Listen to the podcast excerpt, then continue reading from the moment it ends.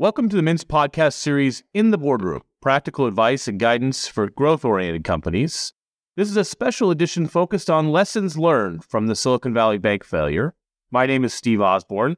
I'm the managing partner of the San Francisco office of Mintz, and my practice focuses on helping companies of all sizes grow, fund, and exit.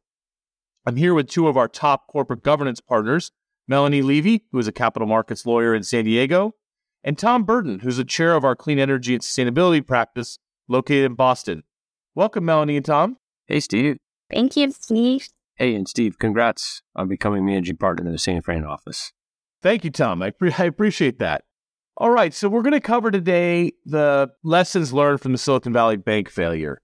I think to set context for that, we should start with, you know, what does risk management in the boardroom really mean and how it might be different for public and private clients? I think it'd be helpful for us to talk about who is principally responsible at companies for risk management then I think we should talk about the kinds of risks like Silicon Valley Bank's failure that should be looked at by companies as they're managing their, their risk management. And finally, the big takeaways from Silicon Valley Bank, maybe some strategies for how to manage your cash and think about disclosure with respect specifically to the Silicon Valley Bank failure. You know, Silicon Valley Bank was not a small bank. It was the 16th largest bank in the country. It had 200 billion in assets, and the bank wasn't a startup. It may have served startup community, but it wasn't a startup. The bank was formed in 1983 before many of the founders uh, that we represent were born. So this was a bank that was fairly large, had been around a long time, and frankly had a stellar reputation. It's probably the first time that we've had uh, a social media bank run. And for that weekend when this happened, late late that weekend, weekend it happened, it certainly wasn't a wonderful life. Uh, a reference to that movie uh, that we all know about the famous bank runs of the 30s. But what I think about now that this uh, crisis has played itself out is taking risk in business is essential. We're not going to avoid risk in business. The challenge that our clients are facing is these black swan events, the things like a Silicon Valley Bank failure happening more frequently. And I think what it is is emphasizes a need for a re-evaluation of risk management in boardrooms. So with that, I want to ask Melanie, what does risk management mean in the boardroom for public companies? So, for public companies, it's the general thought and idea of identifying risk. To be clear, the standard is, is the same for public and private companies. Every board should identify the risks that are particular to its business. And I think that's one bucket of risks, risks that are particular to you, and then risks that are just particular in general to the market itself. And how public companies deal with it, that's maybe a little bit different, is public companies actually have disclosure obligations where they have to tell their shareholders the risks that they've identified and how the board, or really the board and its committees, are overseeing that risk. So if you think about what sort of risks that public companies, you know, might talk about generally in this sort of oversight by committee, for instance, compensation risks, risks about how a company pays its employees and whether that sets up the appropriate incentives, something that's typically managed by the compensation committee.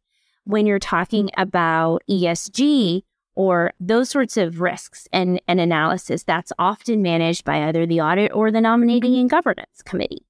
And then when you talk about the risks sort of related to SVB, which is sort of a company's monetary policy, especially if that company is fortunate enough to have a large pool of cash that it is responsible for shepherding on behalf of its shareholders, that risk is pretty squarely designated to the audit committee to determine and oversee the process for having a policy to protect that asset, just like you would protect any other shareholder asset. And so for public companies, those are sort of the main ways that you would look at it. But I would just underscore that at its core, every board is required to think about the risks that their company faces.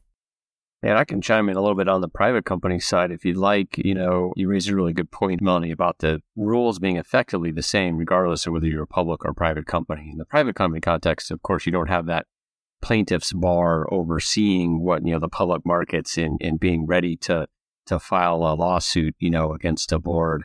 So on behalf of the shareholders. And so because of that, there traditionally is less attention paid to some of these areas of risk. Uh, you know, we always do recommend our private companies have audit committees and, and compensation committees, as you noted. But some of these other pieces, like, you know, the black swan scenarios, uh, are not the kind of thing that many private companies will really consider. And, and I think now, in light of the inflationary environment we're in, rising interest rates, the venture community and, and PE community being a little bit more conservative with respect to the cash that they're spending as fiduciaries of, of, of their own funds, companies need to take a fresh look, we think, you know, at risk, and they need to probably get a little bit more formal about it. And and uh, there are a variety of ways that can be done.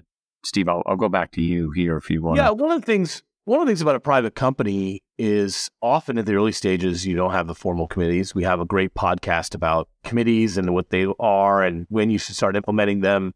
Which, if you're interested, you should go back and listen to our session on that. But because there's less formality in private company boards, you know, I often think risk management is not always the focus. The focus is often on financial statements or financial performance, maybe operational performance, maybe product development. And there isn't personnel who are required to think about or who are thinking about risk management. So, for instance, you know, some of our private growth companies don't have in-house counsel. And in fact, many of them don't have a CFO. They may have finance people in the organization, but not somebody whose job it is to manage the risks at a high level. And I wonder what a good strategy might be for those private companies that are less formal. How are they to look at risk management and who might help them look at risk management? Which I think transitions us to our second topic, which is really who's responsible for risk management in an organization.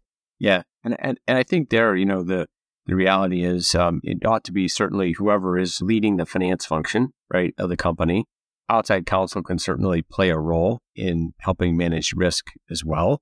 And, you know, when I talk about, you know, there's operational risk, there's sort of third party, you know, macro risks or, or market risks. And, you know, and then there's maybe risks that are unique to an organization if you're selling your products in parts of the world where there's geopolitical, you know, challenges or, or climate risks that are particularly acute. You know, you, you have to pay attention to those. But those folks, in addition to the board, the directors themselves can implement risk management functions, you know, assessments and mm-hmm. functions, you know, and I think that then time is right now for boards to take a fresh look and spend the time to identify, you know, those that are macro, those that are unique to the organization, and then charge, you know, management, in particular members of management or outsource the outside counsel some of these assessments and then report back to the board. So there's a regular reporting process, very similar to what we see with public companies.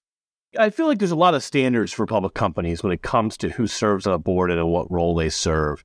And then the, the fact that you're meant to disclose and talk about who's on your board and what their capabilities are helps often for folks who are making these decisions to understand whether they have the right people in the right roles.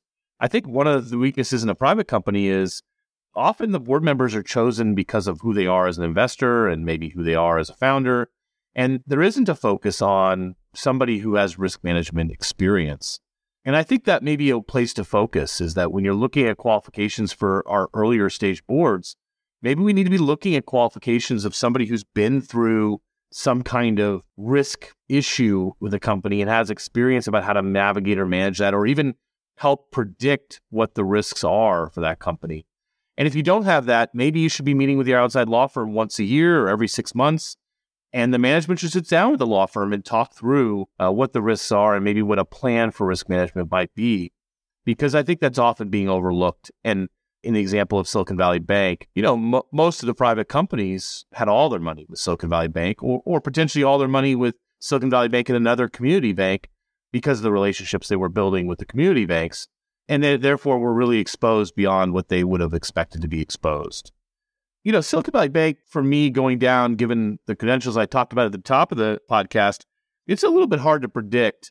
But there are a lot of things that are predictable and often overlooked. And I thought it might be helpful if we could talk a little bit about what should boards be asking management or what should management be asking from their boards about risk management plans and testing them and what are the kinds of things that we would be looking at right now as a way of predicting where risks are in a, in a company. Melanie, can you give us some thought on that? Yeah. So for at least the public company perspective, I actually think it's it's a lot easier than from the private company perspective because with the public company perspective, you have a lot of third parties also that will help you with this analysis. So number one, and Tom, you said it at one of our podcasts, one of the key things that you should always ask, that a board member should ask its management, is what keeps you up at night?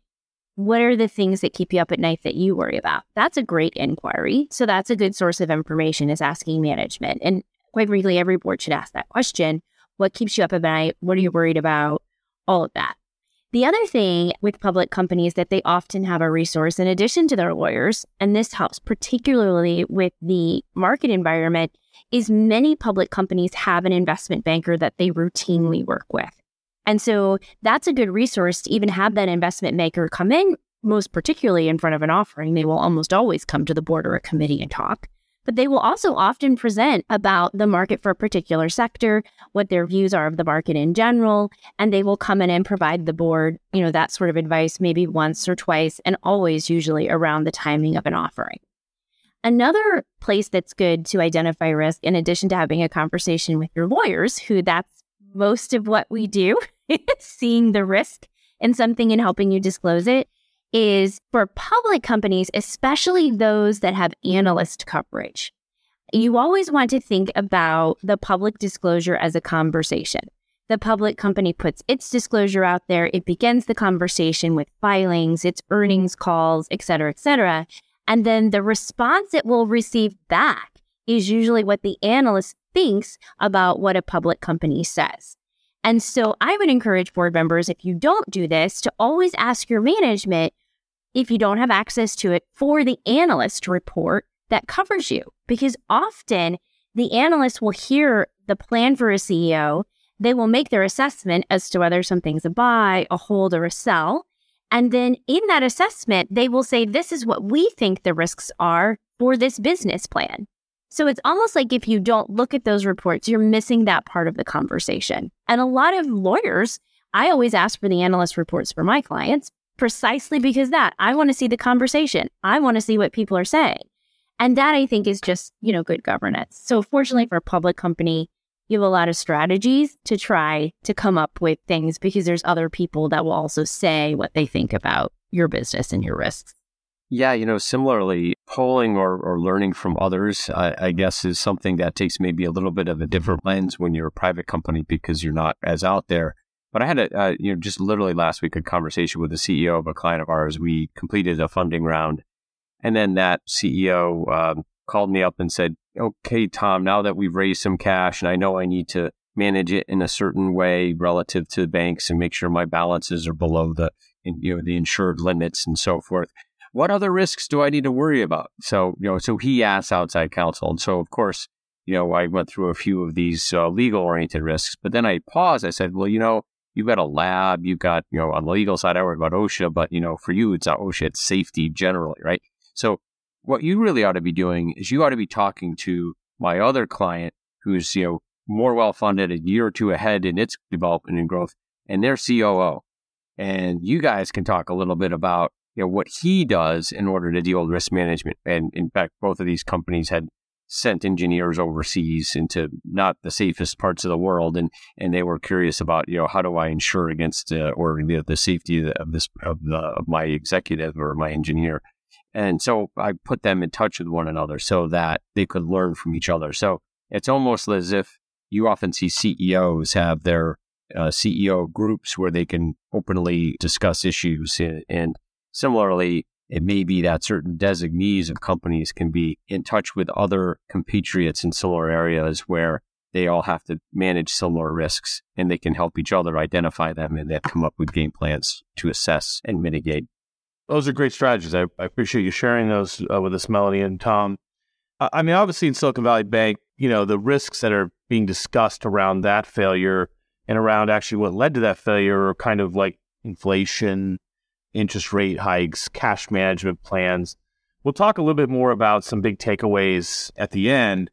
But what are the kinds of risks that you're facing with your clients right now that maybe would trigger one of our listeners to think about it for their business. Understanding, of course, that as Melanie says, risks are particular to the business themselves and particular to the market you're in. So it's not a one size fits all, but what are the things maybe that would come up for one of your clients that maybe something a lot of our clients should be thinking about? One thing I'm seeing is in particular, and things to think about when you have a rising interest rate environment is if you think about it, if you took out a loan to help fund your business, and for some companies, you took out a, a, big loan, maybe you took out a Main Street loan or you took out a loan, you know, that was helped by the federal government during COVID. Remember, the banks are not making a lot of money, comparatively speaking, off of those loans. So, whereas in the past, you may have had banks being very willing to work with you on defaults and things like that, or breaches of covenants, you know, one trend that I think we seem to be seeing is that banks have a less and less of an incentive to do that now because really for them if the market rate is so low on that loan that they gave you it almost makes financial sense for them to continue to either collect the default rate or what we're seeing with some clients is banks are telling them we don't even care. We don't want your loan anymore. Go out and refinance it. And we have a lot of colleagues here that specialize in that in particular. But I'd say with a rising interest rate environment, that's one thing to always be cognizant of is if you have a loan that's at a low rate, remember the bank is not going to be incredibly motivated in many instances to help you maintain that relationship. They may want to increase the rate or encourage you to get a different relationship, particularly if other investments in the bank are not doing so well. So if the bank has other exposure or other investments and they start to see your loan as more of a risk, they may be less incentivized to even keep your loan or to allow you to refinance it. So that's an area I think that's getting very tricky with respect to access to debt capital. With respect to access to capital on the market, that's obviously very dependent because for many of our clients, we're considered riskier investments. There's an expected higher rate of return. And obviously, bonds with a higher rate, that's a competitive avenue to that. So if you just look at somebody investing on all of their capital choices, as interest rates go up, sometimes it can be a little bit more difficult to raise capital depending on a bunch of other factors as well. But that's something we're sort of seeing in the market today. Those are some great points, really, around cash management and how difficult cash management can be in, a, in an economic climate like today. If I think outside of the financial and economic risks, critical suppliers is something that often gets overlooked. A lot of startups, a lot of growth companies do have concentration. And you think about concentration in customers and trying to spread that concentration out. But often you miss concentration on suppliers and vendors. And what happens if one of those go out of business? And you should have a plan for those kind of companies going out of business because at one point we might have thought that Silicon Valley Bank couldn't go out of business. It was too big to fail, so to speak. But in reality, we need to be thinking about risk and what are the plans for an eventuality, even for things like Silicon Valley Bank going out of business or your very important supplier going out of business? I don't know, Tom, anything else come to mind that would be uh, uh, some of the risks that we should be thinking about? Yeah, just to reiterate, I mean, I think we are seeing, particularly like in the renewable side, supply chain risk. I mean, you need to have redundancy on supply, you know, if you want to be financeable. Uh, similarly, you know, there's also offtake risk, you know, making sure your offtakers are able to purchase uh, your ultimate product credit crunch is real. And I think that's going to have an impact both on the ability to obtain credit, but also it's going to have an impact on valuations, right? So penciling out projects, for example, in renewables, they don't pencil out as well when the rates are higher, right? Because that, that's an additional cost that might not have been plugged into the financial model when the offtake was signed, for example, or the supply agreement was put into place. So, so there's a lot of, um, there's going to be a lot of kind of uh, wonkiness there, I think, over over time in connection with that area. And, and likewise, you know, inflation, you know, plays into that, right? So if you don't have the uh, buffers to account for inflation, you can run into some trouble there too, making some of the economics work on, on this side of things. So all of those are really important um, economic uh, pieces that we have to have in place. And um, and then on the cash management side, you know, I think back to one of my early assignments as a lawyer was to actually draft a policy for a public company that had just raised capital and they had raised a you know m- much more than they could spend in any reasonable period of time. And and what we were often looking at there was let's make sure that this biotech company is not a de facto investment company. You know that was the that was the key big legal issue. And you know the recommendations would obviously hold hold the capital in a money market account, to treasury, something that was safe and um, wouldn't be risky while those exact same principles apply today as they did 20 years ago and you know 20 years prior to that. So we have to uh, revisit that and make sure that our clients are thinking along the lines of having more than one bank account and, and that they're holding on to their capital very conservatively. Their business is in making a profit based on their product, not in making a return on the cash that they've raised. So, right. Okay. So before we move on to the big takeaways from Silicon Valley Bank failure, I want to just summarize a little bit of where this discussion has gone because I think it's a very helpful discussion for our listeners. First, risk management is becoming a more prominent concern when it comes to managing your business, given the kinds of black swan and other big risks that are happening systemically in the market. Management should come up with a risk management plan for their business that focuses on the risks that are particular to that business, but also to the market that they're operating in. The board should be challenging those risk management plans and making sure that they're thought through and that they have the kind of depth and understanding that may not be always existing in, in a uh, management team. And so the board should be looking at uh, supplementing that. And we should be looking at putting people on boards who can supplement that. You also need to then craft defenses against those risks. That's very important. It's not just identifying the risks, but it's thinking about how to craft defenses to them. All right. Let's do the big takeaways from Silicon Valley Bank startups. Uh, we can go a little a bit around the table. I would say for a lot of my private company clients, you need to have an experienced CFO. The VCs on the board who are obviously financially savvy are not enough. You need to have somebody who understands how to manage your uh, cash, particularly because a lot of startups have a lot of cash on the balance sheet uh, that is not being used. So it's an idea of segmenting that into capital that you're going to be using, segmenting that into capital that is more um, with some kind of strategy for how you balance that. That's my big takeaway. Tom, do you want to give us a big takeaway from Silicon Valley Bank? Sure. They were an interesting bank because they required their customers to work with them exclusively, which is surprising, but it worked from their business perspective. However, that created an unnatural level of risk for their customers, particularly those who kept enormous amounts of cash on deposit, you know, well in excess of the $250,000 insurable limit. So a key takeaway for me is that our clients should uh, have multiple banking relationships and not agree to any exclusivity clauses. And Melanie, how about you? So I agree with everything you all said. I think probably for public companies, in addition to the investment policy and the cash management, is that this is now for many of them a risk that has come into fruition and is probably no longer considered something that is unknowable. So, what I would encourage all public companies to do and to do with their attorneys is to think about the disclosure and how this risk should be characterized in their public filings with the SEC or in registration statements. Because, as I mentioned before, there are requirements to disclose your material risks. And it's likely that you're going to see when you do an underwritten offering, or maybe even bankers, when they're asking diligence questions, may begin to ask more granular questions, such as where do you keep your cash? How is your cash managed? Um, and they're going to expect some sort of disclosure. And even in the weeks following SVB, we actually saw a huge influx in because it happened right at the time that many companies were filing their 10Ks. So if you looked at 10Ks within that period, whereas many companies always had a risk factor that said we might hold cash, you know, in an account that would exceed the FDIC insured limit, you saw many companies that were affected, or even some that could have been potentially affected, adding a lot more granular disclosure. So it's different for every situation, but I definitely think disclosure is something that should be looked at. So one of the things our clients are are being told is you need a treasury policy for your excess cash, and uh, I know that like sort of money markets, funds, and ladder CD portfolios are the things people are talking about. Melanie, I think it's interesting. You were talking with uh, with me at another time about sweep accounts and and the sort of like legal implication of being a creditor versus a, a bail, more bailment type relationship.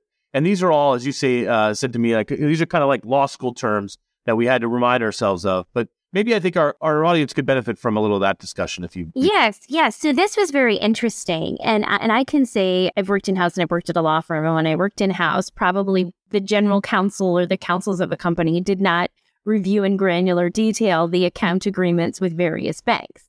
These are generally considered take it or leave it contracts that you would sign and you would never think about it. But actually, mm-hmm. what some companies do is to, to guard against the risk of ever exceeding the $250,000 FDIC limit is they would work with their banks and their financial advisors to create what are called these sweep accounts.